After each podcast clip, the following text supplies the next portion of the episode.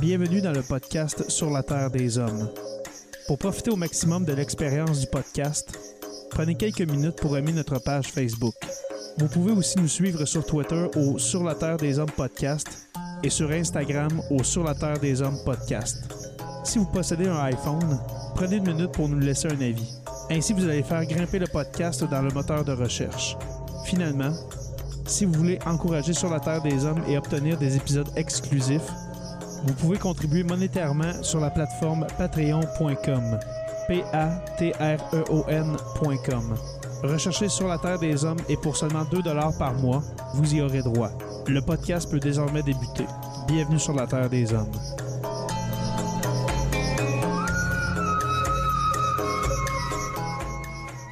Cet épisode de Sur la Terre des Hommes est présenté par Construction Rivard.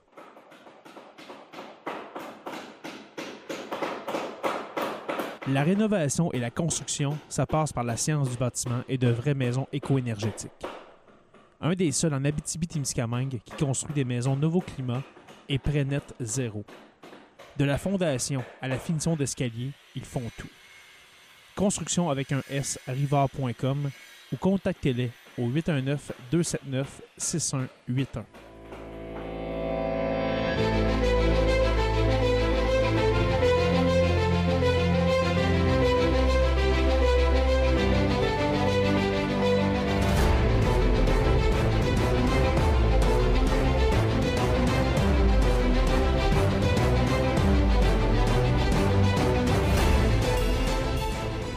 Bonjour tout le monde, bienvenue à ce troisième épisode de l'Agora du Prof. Et aujourd'hui à l'Agora, on fait un petit tour à l'international, on traverse l'océan Atlantique direction la France pour rencontrer le journaliste d'investigation, M. Benoît Chaumont. Benoît, comment allez-vous? Bonjour Jonathan. Ça me fait plaisir de savoir qu'il y a des gens qui, me regardent au Québec. Je, je, peux te confirmer que plusieurs enseignants sont présentement jaloux de ma chance parce qu'on est plusieurs à être tombés par hasard sur YouTube sur euh, les capsules de l'effet papillon et on trouve que c'est euh, un contenu puis un format qui est vraiment hyper pertinent. C'est des capsules qui sont assez courtes, qui sont droites au but, qui sont avec des enjeux concrets et je suis vraiment content qu'on puisse en discuter parce que j'ai beaucoup de questions sur certains euh, de, tes voyages les plus, je vais dire, extrêmes parce que pour ceux qui ne connaissent pas Benoît, Benoît se spécialise en voyage ou on pourrait dire en, journalisme en zone, on pourrait dire un peu plus extrême, un peu partout sur la planète. Peut-être nous parler un peu justement de, ton pedigree en tant que journaliste, Benoît.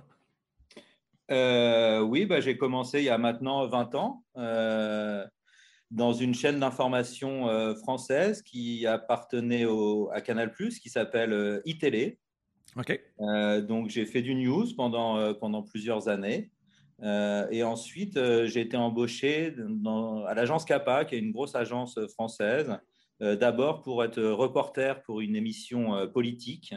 donc, je voyageais pas beaucoup à ce moment-là. J'étais plutôt à l'Assemblée nationale à Paris. OK. Et ensuite, cette émission s'est arrêtée et, et j'ai eu la, la chance de, de rejoindre l'équipe de, de l'effet papillon, qui est donc une émission, euh, enfin qui était, puisque cette émission s'est arrêtée il y a deux ans.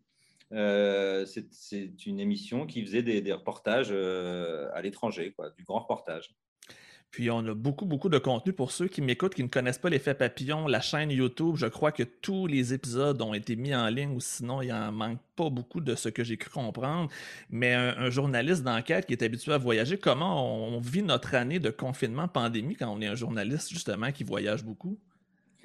Euh, bah, pour être honnête, pour tout vous raconter, euh, quand l'émission s'est arrêtée, je n'étais pas mécontent parce que je venais de faire... Euh, cinq ans de, de, de grands reportages à un rythme très très soutenu.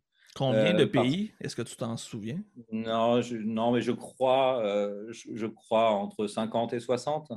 Quand même, c'est beaucoup. Euh, et, et, donc le rythme pour cette émission qui était une émission hebdomadaire, enfin je ne partais pas toutes les semaines, mais, mais je, je, partais quand même tous les, toutes les trois semaines, voire parfois tous les 15 jours.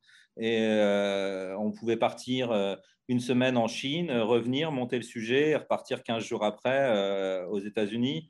Donc, euh, ça, ça, faisait des, des shoots de, de, jet lag assez, assez violents. je, à mon avis, même les hôtesses de l'air ou les stewards ne voyagent pas autant, ou en tout cas ont plus de repos entre les deux.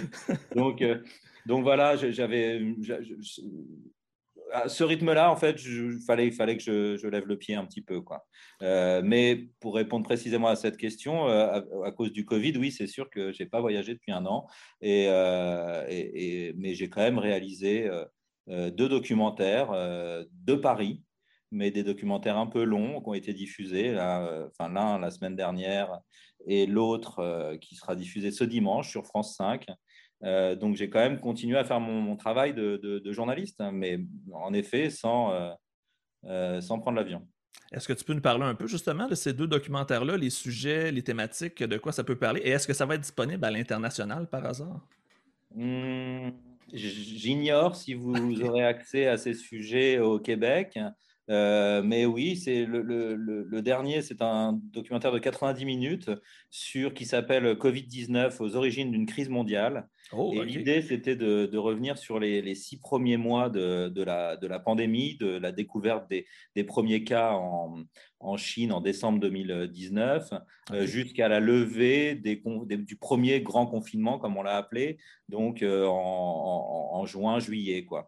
Et, et, essayer aussi, enfin, surtout dans ce documentaire, de, raconter l'impact que ça a pu avoir euh, en, termes de géopolitique. Oh, oh ça va être intéressant.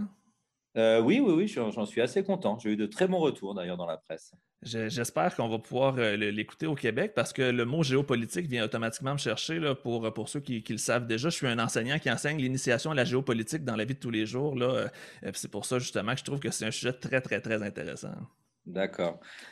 Et bah oui, oui, non, j'ai adoré faire, faire ce film. J'ai eu encore une fois beaucoup de chance parce que pouvoir réaliser un documentaire de, de, cette, de ce format-là avec autant de temps euh, euh, sur euh, cette crise mondiale mhm. qui, qui, est quasiment du, jamais vu en fait dans l'histoire contemporaine.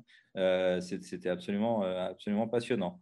Et, pour finir, le deuxième documentaire, donc puisque tu me demandes mon actu, et le deuxième documentaire, c'est sur la, démission de Bouteflika qui a, qui a eu lieu du président ah, Bouteflika, le président en Algérie, qui, qui, a fait, qui, a, suivi ce, ce formidable mouvement populaire qu'on a appelé le Irak euh, et, qui a conduit à la, démission de Bouteflika. Il est âgé de quoi? 90 ans, si ma mémoire est bonne? Il a fait pendant 20 ans, 20 ans de, pouvoir, 4, euh, mandats, et il se représentait pour un cinquième mandat, alors qu'il était, était en très mauvaise santé. Hein. On pourrait presque dire qu'il aurait pu faire partie du dictature tour euh, qu'on va parler un peu plus tard dans, l'épisode. Euh, en parlant un peu de COVID, peut-être juste avant de faire le lien vers le sujet le plus, important de, l'entrevue, euh, comment se passe la COVID-19 présentement à Paris, en France, pour voir si c'est très, très semblable ou différent de la situation au Québec? Bah, déjà, je vais encore une fois vous parler de moi parce qu'il se trouve que je suis euh, plus isolé que les autres. Ma femme euh, a, le coronavirus. Oh, et ça va dans une, dans une forme, bon, ça va durer, mais euh, elle a mal au crâne et elle est. Est-ce que c'est un, variant? Est-ce que c'est la souche elle a, le, variant anglais. Oh, OK. Bah, et, pour l'instant, je passe au travers. J'ai fait deux tests, je suis négatif. Mais en France, quand vous êtes cas contact, comme on appelle ici, euh, vous êtes censé euh, rester euh, isolé pendant 17 jours. Donc, là, je suis complètement isolé. Donc, un petit voyage virtuel au Québec pour passer le temps. Ça, me fait super plaisir. ah, ça me fait vraiment plaisir aussi, Benoît, parce que là, je veux pas te lancer des fleurs inutilement, mais juste pour dire que ça fait environ quatre ans que j'utilise tes capsules en classe. Mes élèves apprécient beaucoup et je sais qu'il y a beaucoup de mes étudiants qui vont écouter et qui vont dire Wow, c'est vraiment, euh, c'est vraiment intéressant de savoir qu'on est capable d'avoir justement une discussion ensemble aujourd'hui parce que les sujets euh, avec lesquels euh, on va, on va aborder dans quelques instants, c'est surtout par rapport à la série Dictature Tour qui est à mon avis le, gros morceau qu'on peut avoir justement sur, sur les réseaux sociaux, sur Facebook et compagnie. Et je voulais savoir pourquoi le Dictature Tour, pourquoi un journaliste se lance dans un projet qu'on pourrait même dire dangereux, hein, parce que j'imagine qu'il doit avoir eu des moments où euh, peut-être craint pour ta santé, ta vie ou la prison et des trucs comme ça? Euh, alors, il faut, reconnaître, il euh, faut rendre à César ce qui appartient à César. c'est l'idée du rédacteur en chef de, l'effet papillon qui a voulu lancer il y a, quelques années des, séries de, de reportages incarnés et parmi les idées qu'il a eues de, séries, il y a eu ce, Dictature Tour, mais aussi Fuck le système que j'ai pu faire. Mm-hmm. Et j'ai d'autres collègues qui, en ont fait d'autres. Il y avait une série qui s'appelait No Go Zone sur des, endroits dangereux. Mais, oui, comme à Tchernobyl. Et voilà, exactement ou, euh, ou dans des, des quartiers euh, chauds euh, d'Amérique du Sud. Mm-hmm. il y avait une autre série sur l'amour dans le monde. et donc, moi, j'ai hérité du Dictature Tour. ben, c'est positif et négatif. C'est signe que vous allez avoir à faire un gros morceau du travail, mais c'est aussi signe que c'était quand même un contrat assez risqué, on pourrait dire. Oui, alors la, la, la, difficulté, donc, c'était évidemment de, rentrer dans ces pays-là, puisque euh, ce sont des pays où les journalistes ne sont pas les bienvenus. Donc, il a fallu trouver à chaque fois des, moyens pour, euh, pour y mettre un pied. Euh, donc, soit en obtenant des visas de journalistes, en y allant, en montrant pas de blanche, en, de façon légale, on va dire. Oui, de façon légale, en effet, mais c'est pas vraiment en montrant pas, en montrant pas de blanche, parce que la plupart du temps, je ne disais pas que j'allais faire un sujet Euh, qui allait rentrer dans le cadre d'une série qui s'appelle Le Dictature Tour. Euh, en l'occurrence, pour aller en Iran, par exemple, à l'ambassade, oui, je leur ai dit que j'allais faire un sujet sur la, jeunesse dorée euh, et puis, bon, bah, on a essayé de faire quelques pas de côté et d'aller voir et de montrer autre chose. pareil pour la Biélorussie. Euh, la Biélorussie. J'ai eu un visa presse, j'ai pu y aller euh, en tant que journaliste. Mais je crois que euh, la Biélorussie essayait de redorer son image aussi, donc c'était une belle occasion pour eux de montrer, je vais dire, la grandeur de la nation biélorusse. Oui. Alors le premier, le premier épisode, c'était, à mon avis, c'est le meilleur exemple, c'est la Tchétchénie. Ah, avec notre ami Ramzan Kadyrov. Avec Ramzan. Euh, et, il se trouve que Ramzan Kadyrov, en effet, genre un an avant que je commence le Dictature Tour, avait dit dans une conférence de presse qu'il voulait ouvrir la Tchétchénie au, tourisme.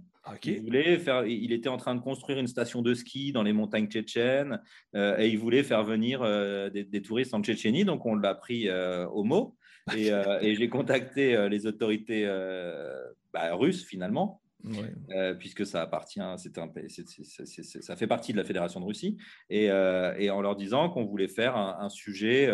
Euh, alors, je ne sais pas si vous, le public québécois, connaît, mais chez nous, on a une émission qui s'appelle Échappée belle. qui raconte... Oui, on a une version québécoise, je crois, de cette émission-là aussi. Bon, alors voilà, je leur ai fait croire qu'on allait faire une sorte d'échappée belle pour raconter les bons, les bons côtés de la Tchétchénie. Aller montrer les activités qu'on peut faire, les sports et compagnie. Alors, de, mémoire, je demandé, excuse-moi, pardon, excuse-moi, Je, crois que de mémoire, on t'a vu aller pêcher euh, dans les montagnes tchétchènes. Voilà, donc ça, ça faisait partie des séquences qu'ils voulaient bien nous montrer. OK. Euh, euh, et, mais en revanche, je leur avais demandé si on pouvait filmer cette fameuse station de ski qui se trouve dans, dans, des coins reclus de, des montagnes tchétchènes. Et eh bien, on n'a pas pu parce que euh, c'est une zone qui était tenue par l'armée euh, russe et, euh, et, on n'a pas eu l'autorisation d'y aller. Quoi. Donc, c'était peut-être plus prévu pour une élite russe ou pour une certaine catégorie de personnes que monsieur et madame tout le monde. Oui, c'est ça, exactement. Donc, on commence avec Ramzan Kadyrov en Tchétchénie. Par la suite, est-ce qu'il y a un pays que tu n'as pas été capable d'aller visiter? Parce que moi, j'en ai un en tête que j'aurais aimé que tu puisses aller visiter, mais je me demande si dans ce que tu as essayé, il y en a un que tu aurais aimé faire et que tu n'as pas. Alors, moi, aussi, j'en ai un en tête. C'est toi qui commences ou c'est moi qui commence? Est-ce que ce serait le, Turkménistan par hasard? Ah, alors oui. Avec notre ami Berlan Gouli, Merdin Mohamedov. Euh, j'y ai, réfléchi, j'ai même été en contact avec, euh, avec des dissidents turkmènes pour voir comment faire. Euh, mais le, alors le Turkménistan, l'une des manières que j'avais trouvées pour y aller, c'était de, euh, de, traverser le pays. Ils donnent des visas en fait. Ils vous, ils vous octroient des visas si vous traversez le pays en trois jours, si c'est juste un point d'étape. Entre les deux autres Entre pays. Ouzbékistan, Ouzbékistan et. Je crois que c'est le Tadjikistan mais je ne suis pas sûr. Ah, moi non plus. Bref, mon idée, c'était de partir de l'Ouzbékistan et de dire qu'on traversait et d'avoir trois jours pour, euh, euh, pour essayer de montrer à quoi ressemblait ce pays. Mais la difficulté là, c'est que, évidemment, j'aurais pas pu avoir de, de traducteur euh, turkmène avec moi. et celui qui aurait accepté aurait été vraiment en danger. Mmh Donc, j'aurais pas pu communiquer avec les gens. Donc, je, je me demandais ce qu'on allait pouvoir montrer finalement. Est-ce qu'il y aurait eu matière à, à, Est-ce qu'il y aurait eu matière à raconter quelque chose? Euh, euh, Mais l'autre pays dans lequel j'aurais bien voulu aller, c'est l'Arabie Saoudite. Et j'ai ah fait plus. oui. Oui, mhm. alors ça, pareil, il n'y a pas de tourisme là-bas. C'est pas possible d'y aller en touriste. C'est possible d'y aller euh, faire du business. Donc, il aurait fallu que, ouais, que je monte que, que tu te convertisses à l'islam pour pouvoir aller euh, faire un tour en Arabie Saoudite. Hein. Et, donc, euh, donc l'Arabie Saoudite, et j'ai essayé plusieurs fois d'ailleurs d'y aller en tant que journaliste. Donc, j'ai fait des demandes de, visa journaliste auprès de l'ambassade. Ils m'ont toujours dit que oui, euh, j'allais la voir et j'attends, ça fait trois ans et je, toujours pas. Hein. Ah, c'est toujours, toujours croire qu'ils sont dans que le pays est ouvert et qu'il n'y a aucun souci. Bien sûr, monsieur, euh, vous allez pouvoir y aller et, euh, et j'ai pas de réponse. C'est des belles paroles. J'avais complètement oublié l'Arabie Saoudite, mais c'est vrai que ça devait être aussi un pays qui aurait pu être très, très, très intéressant. Et parlant justement des pays, est-ce qu'il y a un pays que tu as été visité, Benoît, que c'était beaucoup moins pire que, tu te, que ce que tu te serais attendu? Est-ce qu'il y a un pays qu'on considère comme une dictature, mais qui, au final, en le visitant, a l'air peut-être moins pire que la réputation que le pays peut avoir? Mmh, non, pas non, pas vraiment. Peut-être la Biélorussie, bon, qui est la dernière dictature d'Europe. Euh, c'est pas flagrant quand, quand vous vous promenez. Euh, Minsk est plutôt euh, une, ville classique pour la région. Il y, a de, il, y a des, il y a des restaurants, il y a des gens qui sortent. On, enfin, voilà. on comprend que c'est une dictature quand on essaye d'aller rencontrer les opposants politiques et quand on se rend compte qu'il n'y en, a, y en a pas. Qu'il y avait une opposante, je crois, que, que tu es allé rencontrer, qui avait eu 4 du vote, si ma Voilà, exactement. Euh, voilà, et, sans, sans, aucun appareil derrière. C'est-à-dire que cette, cette, cette, pauvre dame qui, euh, qui, qui, se présentait comme une opposante, en effet, euh, il n'y a, a, aucun budget, il n'y a aucun parti politique, elle nous a reçus chez elle. Enfin, c'est. c'est c'est une apparence d'opposition, mais elle n'existe, elle n'existe pas, quoi toute l'opposition est muselée là-bas. Comme dans la majorité des dictatures. Et à l'inverse, le pays qui est le, pire ou le pays que tu considères comme étant la pire dictature sur la planète, j'ai un gros doute, mais je veux quand même vérifier si j'avais bien saisi ton, euh, ton message dans les vidéos que j'ai écoutées. Euh, bah oui, je pense que la Corée du Nord, c'est euh, toujours, c'est toujours la pire dictature du monde. Est-ce que tu peux nous en parler un peu de la Corée du Nord, justement? Je sais que c'est le sujet de prédilection de plusieurs de mes étudiants. C'est tellement un univers fascinant, fascinant dans tous les sens, pas nécessairement positif, mais quel pays particulier? Bah, oui, alors la Corée du Nord, j'y suis allé en, touriste là pour vous raconter un peu les, coulisses, enfin, que je raconte d'ailleurs dans le, reportage. Mais euh, pour aller en Corée du Nord, je me suis fait passer pour euh, un cuisinier à domicile. J'ai fait un faux site euh, internet de, de cuistot à domicile. Euh, donc, j'étais censé organiser, des, faire la, bouffe chez les gens ou euh, faire des, organiser des, enfin, faire la bouffe pour des, baptêmes, des mariages. Est-ce que tu as un certain talent de cuisine pour vrai ou c'était Aucun. Alors, c'était mon angoisse pendant tout le tournage. C'est la question que je m'en allais poser. C'est qu'ils me demandent de, de, leur faire à manger. Mm-hmm, ça je pense pu. Que pu. Je maîtrise plus ou moins les spaghettis bolognaises. Donc, et, et, je pense qu'ils n'auraient pas eu les ingrédients. En fait, j'aurais trouvé un plat qui n'est pas euh, réalisable. Ou, qui n'est pas réalisable là-bas. Mais... Parce que ça, aurait pu être euh, quelque chose qui arrive, justement. C'est quand même un gros risque de prendre euh, une situation comme ça et d'y aller les yeux fermés. On a eu, on a eu quand même un, gros moment de, pression pendant, pendant ce, séjour. Au bout, de quelques, au bout de quelques jours, je pense que les guides qui nous accompagnaient ont eu, ont eu un doute. Ah, parce que parce que c'est hum, bah sûr que oui, on était, ah, j'étais avec euh, Ibar Ibar, qui est mon collègue caméraman. On était censé être deux potes qui venaient euh, voir à quoi ressemblait la Corée du Nord. Euh, lui était prof d'espagnol et moi cuisinier à domicile. Mais bon, Ibar, quand même, arrêtait pas de filmer, puisqu'il fallait qu'on tourne tout. Et, puis moi, il fallait que je trouve fallait que j'arrive quand même à, à faire quelques plateaux, comme on appelle ça, euh, parler devant la caméra. Donc, je, on, leur faisait croire que, euh, c'était pour nos parents, notre famille, pour leur pour expliquer un, peu à ceux qui allaient écouter. Mais bon, Ibar, il est pro quand même, donc euh, même si c'était avec un petit appareil photo, je pense que ça, ses gestes et tout, oui, c'est pas, mmh il est, c'est pas, c'est pas le, le, le, le, touriste classique qui mmh filme ses vacances maladroitement, quoi. Lui, tout était propre, quoi. Et puis, il filmait tout le temps, euh, il me filmait moi. Donc, euh, d'abord, ils sont allés voir Ibar en lui demandant euh, pourquoi il filmait autant. Donc, bon, bah, il s'est justifié, comme je viens de le dire, en disant qu'il était passionné de, photos et que c'était pour sa famille. Quoi. Mais au bout de trois jours, on allait déjeuner avec le groupe. On, on, était tout le temps au sein de ce groupe de touristes. Hein. et, et, on mangeait ensemble le midi et le soir au restaurant. d'habitude tous à la même table, tous les touristes à la même table, et les guides et les, autorités nord-coréennes à, côté. quoi. Et, et un midi, nos deux guides sont venus nous voir en nous demandant à Ibar et moi de venir à leur table, donc de, de ne pas être avec les touristes. Donc là, on se dit merde. Oh oh euh, donc, on s'est posé avec elle et avec d'autres euh, d'autres autorités, enfin des, des, gars costume, en costume, euh, je ne savais pas qui c'était, mais en tout cas qui étaient très curieux de savoir comment, comment ça fonctionnait un resto pour ma part en France et puis, et puis quel était le métier de, de, prof d'espagnol. Oh là là Ça, c'était vraiment flippant, très très flippant.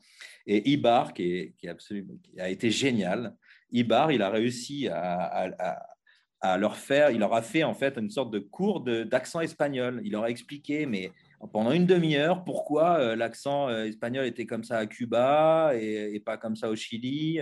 Euh, et il, était quel réflexe C'est un réflexe ah quand même incroyable. Il, a été extraordinaire. Vraiment, c'était génial. Et, donc voilà, il n'a pas arrêté de parler. Il n'arrêtait pas, il n'arrêtait pas. Il parlait espagnol et tout. Il était super, il était, hyper séduisant. Et donc, bon, ils se sont laissés avoir. Et, euh, et puis moi, j'ai dû leur sortir deux, trois trucs. Je me souviens plus quoi. Mais, euh, mais en tout cas, ils sont passés à autre chose. Quoi. Mais on, a, on a eu peur quand même. Là, à ce moment-là, là, on s'est dit, euh, ça peut, ça peut passer de l'autre côté. Est-ce que c'est la fois où tu as eu le plus peur pendant le dictature tour ou... non. non, j'ai eu très peur en passant la frontière, en allant en Corée du Nord aussi, parce que L'histoire est assez compliquée à raconter, mais je vais quand même essayer. Vous allez voir, je ne raconte pas euh, très bien les histoires. Mais euh, j'arrive à la frontière euh, nord-coréenne et le, douanier me demande mon, mon, passeport. Je lui tends mon passeport, il le regarde une fois, deux fois, trois fois.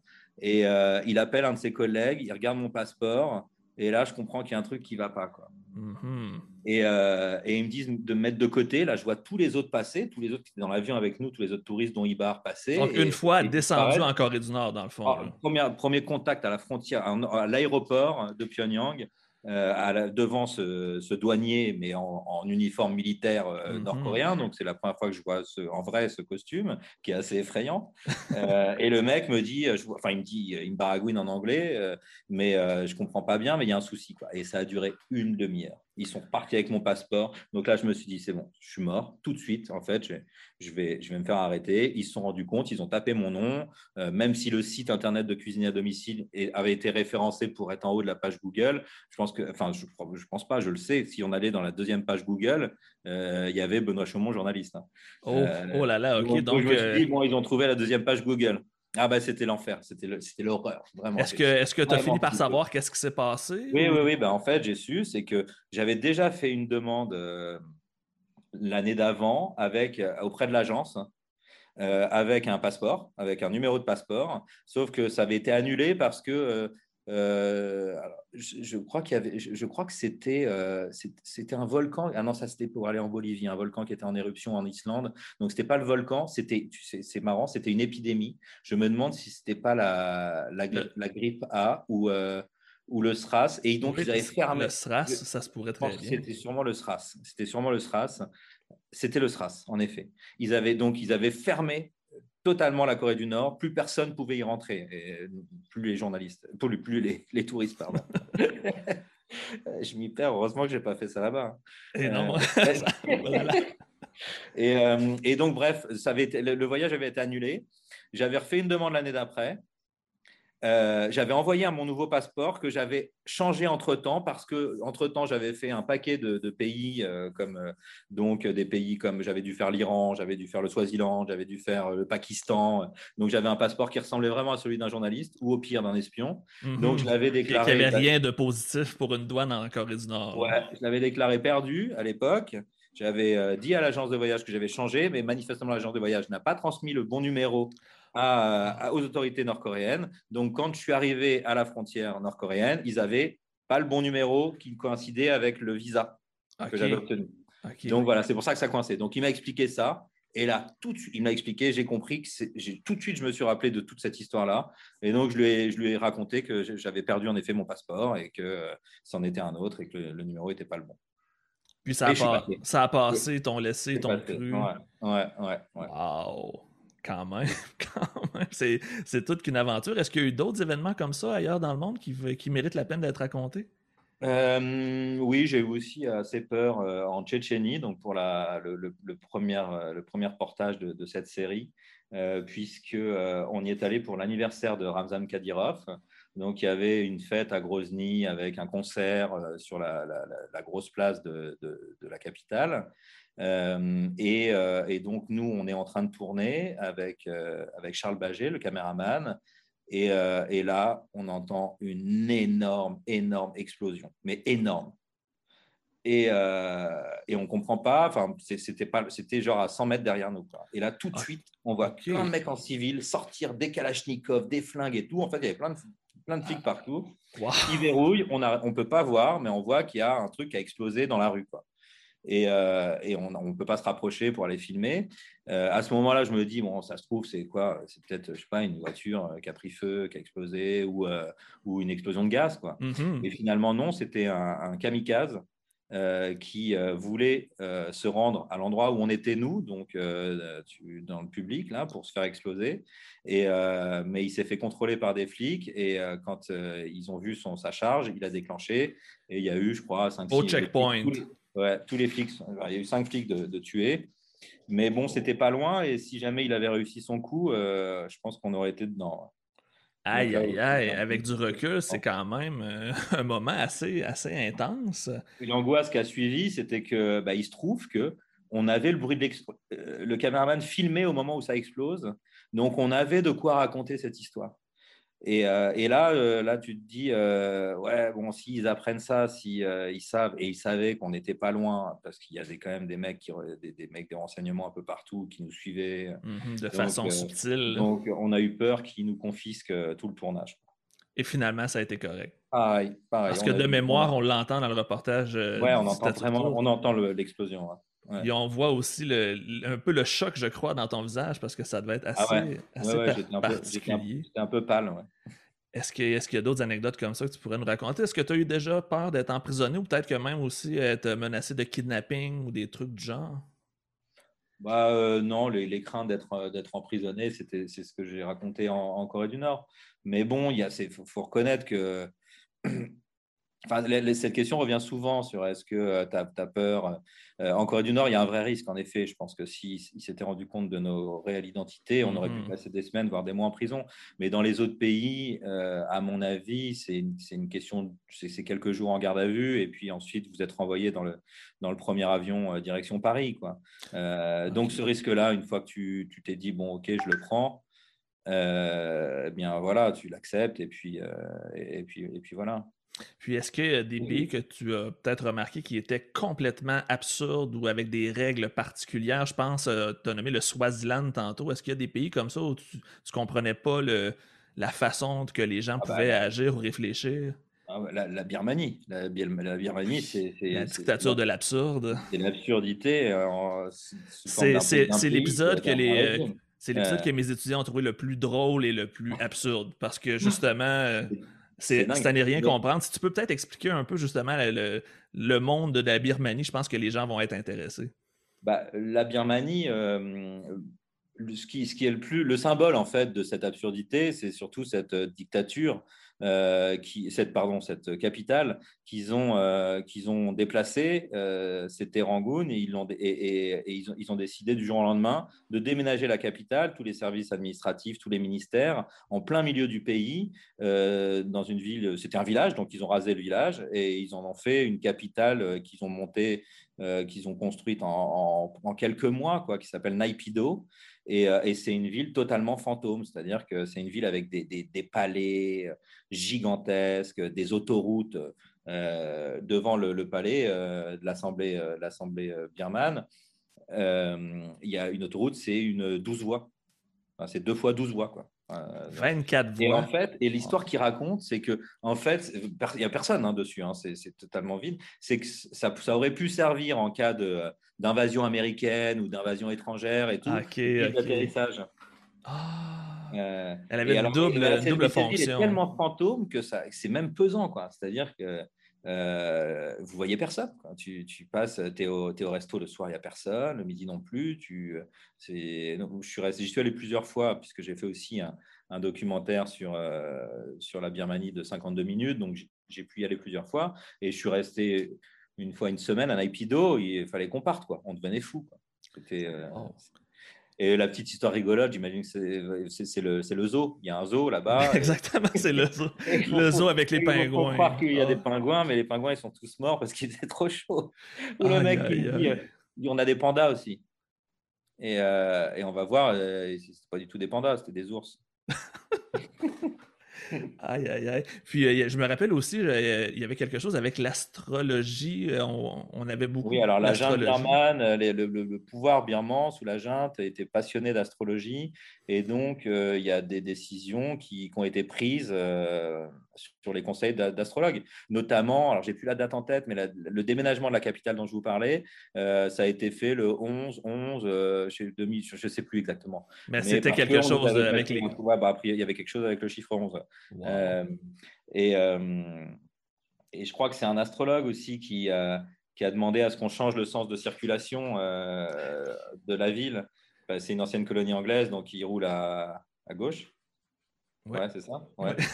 et, ils ont, et, ils ont, changé le, sens de circulation, sauf qu'ils avaient toujours les volants avec le, les voitures avec le volant à droite ou à gauche. Je sais plus, je m'y perds, mais vous imaginez le truc. Donc moi j'ai essayé, j'ai conduit. Oui, on le voit dans la vidéo. Quand, vous voulez doubler, c'est hyper flippant parce que vous voyez pas ce qui arrive en face. Oh, donc, euh, donc oui, ça c'est complètement dingue. Conduire dans les pays comme ça, dans les pays en dictature, est-ce que c'est quelque chose qui, peut être dangereux? Est-ce que c'est euh, une très bonne question parce qu'en fait, je crois que j'ai jamais eu aussi peur en fait en tournage que euh, en voiture.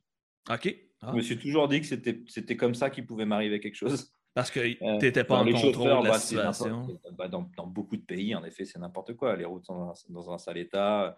Euh, les, enfin, les, chauffeurs ont l'habitude, mais pas nous. Donc, euh, quand moi, moi j'ai tendance à rouler à 30 km/h sur ces routes-là, et eux, ils sont à 100. Quoi. Donc, ça me, j'avais, j'ai, eu plusieurs fois très peur en voiture. Je, comprends donc. Euh, Benoît, si tu permets, on va changer de catégorie. On a parlé beaucoup du dictature tour, mais il y a aussi un autre élément que, que, je présente souvent en classe qui est le fuck de système euh, sur un, j'appelle ça un univers parallèle sur des gens qui ont décidé de vivre en autarcie, qui ont décidé de vivre dans leur propre, dans leur propre monde. Est-ce que tu peux nous parler un peu de fuck le système et des endroits où tu es allé visiter? Euh, oui, donc fuck le, fuck le système, l'idée c'était de faire des immersions dans des, dans des communautés qui ont décidé de vivre en marge de la société. Alors, le plus coupé du monde possible, en effet, comme tu le disais, dans un monde euh, parfois parallèle. Euh, donc, j'en ai, ai, fait huit, je crois. Euh, J'ai fait huit destinations, huit immersions. Bah, celle qui m'a le plus marqué, c'est sûrement les Ménonites en, en Bolivie. Euh, c'était perturbant, juste, juste, à écouter, c'était perturbant. Donc j'imagine que d'être témoin de cette. Alors euh, c'était à la fois euh, perturbant parce que, en effet, on voit quand même la tristesse chez les, les plus jeunes. Ils sont enfermés, ils n'ont pas le droit à la, modernité, à la modernité. Alors je dis pas que c'est grave de refuser la modernité, hein, pourquoi pas. mais, mais les jeux sont interdits chez les Ménonites. Les enfants n'ont pas le droit de jouer. Le plaisir est interdit. C'est péché le plaisir. pour des raisons religieuses. Hein. Euh, et, donc, euh, oui, ça c'est, ça, c'est effrayant. Après, de manière assez égoïste. Euh, en revanche, ce qui est, ce qui est dingue, c'est d'avoir le sentiment de faire un, un, retour en arrière, un siècle en arrière. Quoi. J'ai, vécu dans la petite maison dans la prairie. Quoi. C'est le même décor, mais en version, en version plus trash. Quoi. Un, peu comme, un peu comme les Amish, de, ce que j'avais compris. Amish et Ménonites, ça ressemble quand même un petit peu. Ah, je crois que les, les Ménonites sont encore pire que les Amish. C'est encore, plus, euh, encore plus radical. Quoi. Wow. Euh, ouais, ouais, non, non, non c'était absolument fou ce, tournage. C'est en Bolivie, si je ne me trompe pas. Puis je crois que les gens là-bas parlent une langue qui n'existe plus de, mémoire. Non, oui, ils, parlent le bas allemand, qui est une sorte d'allemand. Euh, mais avec le temps qui a tellement muté, et puis vu que ces, ces, Ménonites vivent euh, en Amérique du Sud, il y a eu plein de mutations dans cette langue. Donc, euh, donc, en effet, oui, quand j'ai voulu euh, faire traduire les quelques passages que je ne comprenais pas euh, pendant mon tournage, j'ai tenté de. Enfin, j'ai trouvé un, traducteur de, de bas allemand à l'Institut okay. en France. qui n'était pas débordé. Hein, Ça devait être assez, assez tranquille. et, et, je lui ai fait écouter des passages et, et il ne comprenait pas. C'était encore autre chose que le bas allemand. Ça Encore pire que l'accent québécois et l'accent français. Ah, ça va, on se comprend depuis tout oui, à l'heure. Oui, oui, vraiment, vraiment. Été un peu stressé justement d'avoir un vocabulaire un peu plus, un peu plus québécois, mais je pense qu'on est capable de bien, de bien se comprendre, c'est tant mieux. je, vais continuer aussi avec le, le le système parce que mes étudiants, ils, ont, ils se sont beaucoup pris d'affection pour le doc à Slab City. Raconte-nous un peu Slab City, qui est, à mon avis, l'endroit le plus étrange qu'on peut, qu'on peut visiter, qui est quand même dans le pays le plus industrialisé, le plus riche du monde. Parlons un peu de Slab City, s'il te plaît. Moi aussi, je, moi aussi, je m'étais pris d'affection pour le, pour le doc. C'est vraiment un personnage absolument incroyable. Et, euh, et, j'ai qu'une envie, euh, c'est d'y retourner avec, euh, avec ma fille plus tard, en espérant que le doc sera toujours là, parce qu'il n'a pas une hygiène de vie parfaite. Euh, est-ce qu'il est y en a qui ont des hygiènes de vie parfaites à Slab City? Je ne crois pas. Par là, j'évoque je, les drogues, hein, surtout. Hein. Oui, on avait pu euh, comprendre dans l'épisode que... Euh, oui, bah, Slab City, c'est un squat géant en plein désert californien, à, peu près, je crois, de mémoire, je crois que c'était 200-300 km de San Diego, près d'une ancienne base militaire. Euh, et, là, se sont posés des squatteurs, enfin des, gens qui, euh, bah, bah, voilà, qui ont décidé de, vivre en marge de la société sur un terrain qui squatte. Et ils ont aménagé cet endroit. Et, le, résultat, ça donne, euh, bah, c'est Mad Max. Quoi. Pour le coup, là, c'est vraiment, j'étais dans l'univers de Mad Max. Avec des, des, voilà, des personnages qui sont complètement déconnectés, en fait. Euh, et, qui vivent entre eux. Il y a une petite scène, je ne sais pas si vous vous rappelez, dans. Oui, oui, oui. Euh, fait, je pense que c'était Saint-Valentin, si ma mémoire était bonne. De quoi? Euh, C'était pas la journée de la Saint-Valentin quand vous étiez allé visiter Ah, peut-être. Je me rappelle qu'il y avait un Cupidon un peu bourré. Là, ah oui, oui, oui, il était super. mais bien sûr, c'était ça, c'était la Saint-Valentin. Ah oui, oui, oui, oui, il faisait un peu peur, lui. Oui, oui, oui, oui, oui, oui, c'est vrai. Et donc, Slab City, bon, bah voilà, on a, on a loué un camping-car et on s'est posé là-bas pendant plusieurs jours. Euh, et on a découvert des, gens charmants, mais on ne s'est pas enfoncé non plus trop parce qu'il euh, y a aussi le côté euh, Breaking Bad et, des laboratoires de méthamphétamine. Et, ça, on nous a tout de suite déconseillé d'essayer de, s'en approcher. Quoi. Ouais, ça, ça, aurait pu mal terminer. Hein. Hum, hum.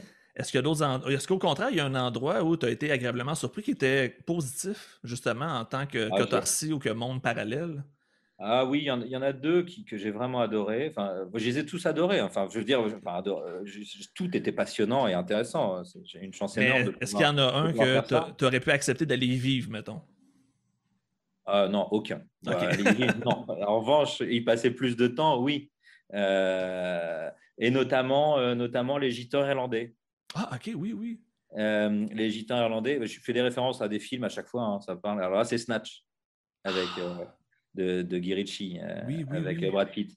Euh, c'est ça. Ou euh, Peaky Blinders pour ceux qui, qui, ont vu la série. Qui est un peu plus moderne, oui, effectivement. voilà. Mais, mais, mais, mais, bref, oui, les Gitans irlandais, c'était absolument génial. Et ce, mais ce, qui est vraiment super, et j'espère que c'est ça que j'ai réussi à montrer, c'est que c'est souvent des, des, des, communautés qui ont euh, les, gens ont des a priori, enfin, ont une mauvaise, très mauvaise réputation. Mhm. Euh, et, en fait, quand vous passez du temps avec eux, vous vous rendez compte qu'ils bah, voilà, ils sont comme euh, ils, sont comme vous et moi. Quoi. Enfin, bah, ils sont non, ils sont ils ont décidé de vivre différemment, mais bon, c'est pas des c'est pas c'est pas des, des, coupeurs de gorge, quoi. Enfin, ou, ou, les voleurs de poules, comme on, pour, les gitans, pour, les gitans, mhm. et, et, là, ouais, c'était assez sympa, ce, tournage dans cette foire aux chevaux, au fin fond de la campagne anglaise.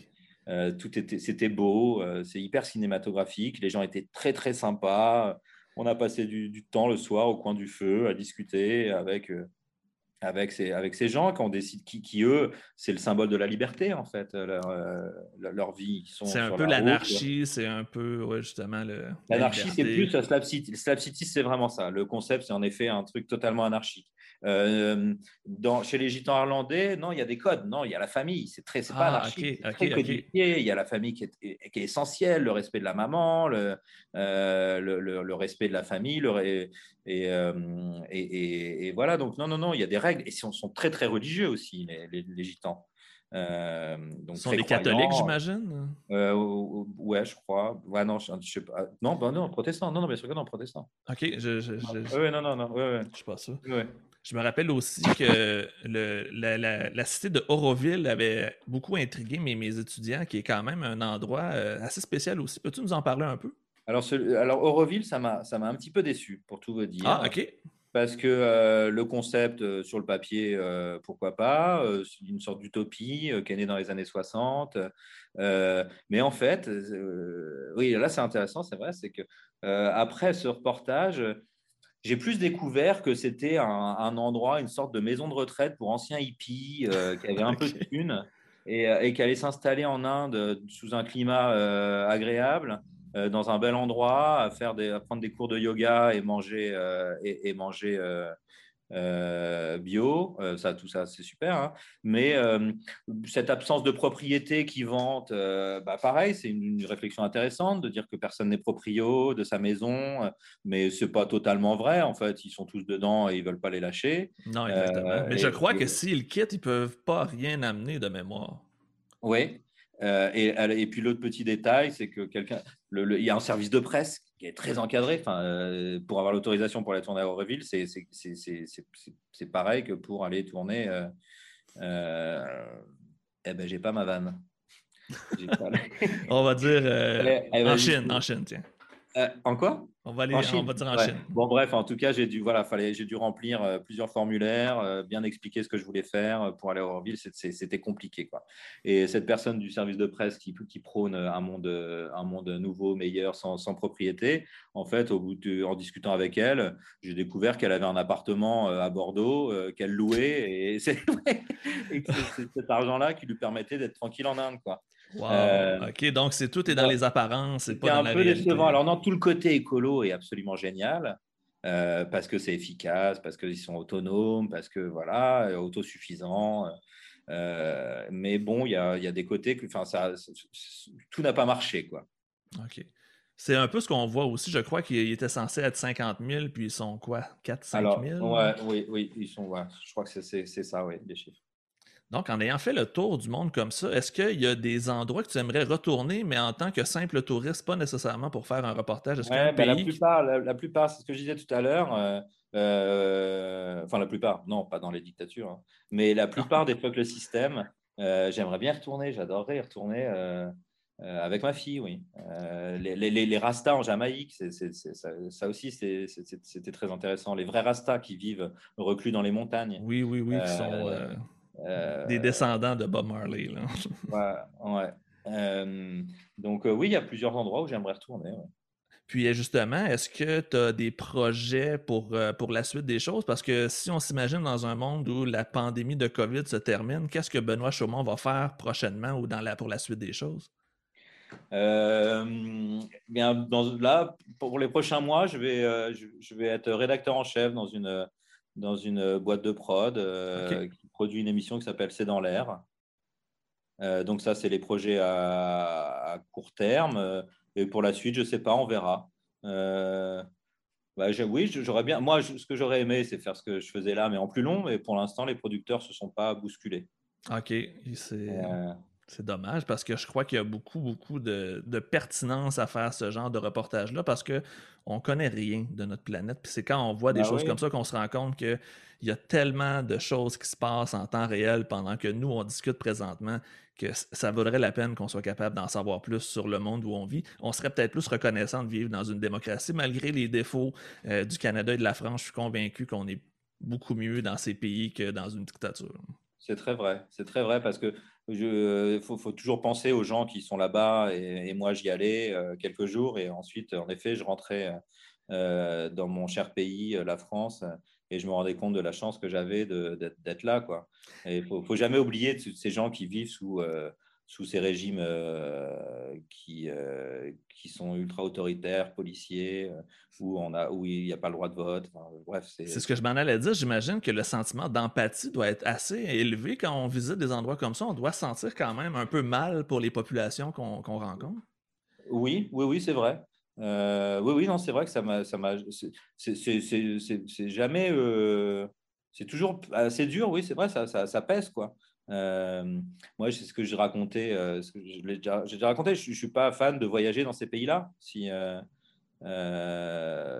je, oui, ça, ça, me pèse en fait.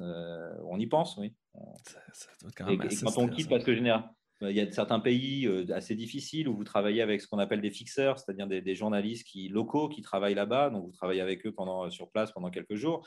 Et ben, après, vous les quittez. C'est vrai qu'il y a un moment où ben, c'est pas simple. Quoi ça, ça, laisse quand même des belles expériences et des beaux souvenirs malgré tout. Ça, permet aussi de raconter des belles histoires. Benoît Chaumont, je vous remercie beaucoup de votre présence à, mon, à mon humble émission sur, sur Facebook. J'espère que, tu as apprécié. Puis je, voulais vraiment prendre le temps de te remercier parce que grâce à toi, grâce à ces capsules-là, euh, il y a des centaines de jeunes Québécois qui se sont intéressés à la politique internationale. Puis je crois que euh, ça vaut la peine de le souligner. Bravo pour ton travail. Je, je, trouve vraiment très, très, très intéressant. je te Merci Bah, c'est moi qui vous remercie, c'est très gentil, ça, me touche. Donc, je vais te souhaiter une bonne fin de soirée. Je vais souhaiter une bonne fin de soirée à tout le monde qui nous écoute aussi. On se revoit une autre fois pour un autre épisode de l'Agora du Prof. Bye bye tout le monde. Salut Jonathan, merci. Salut.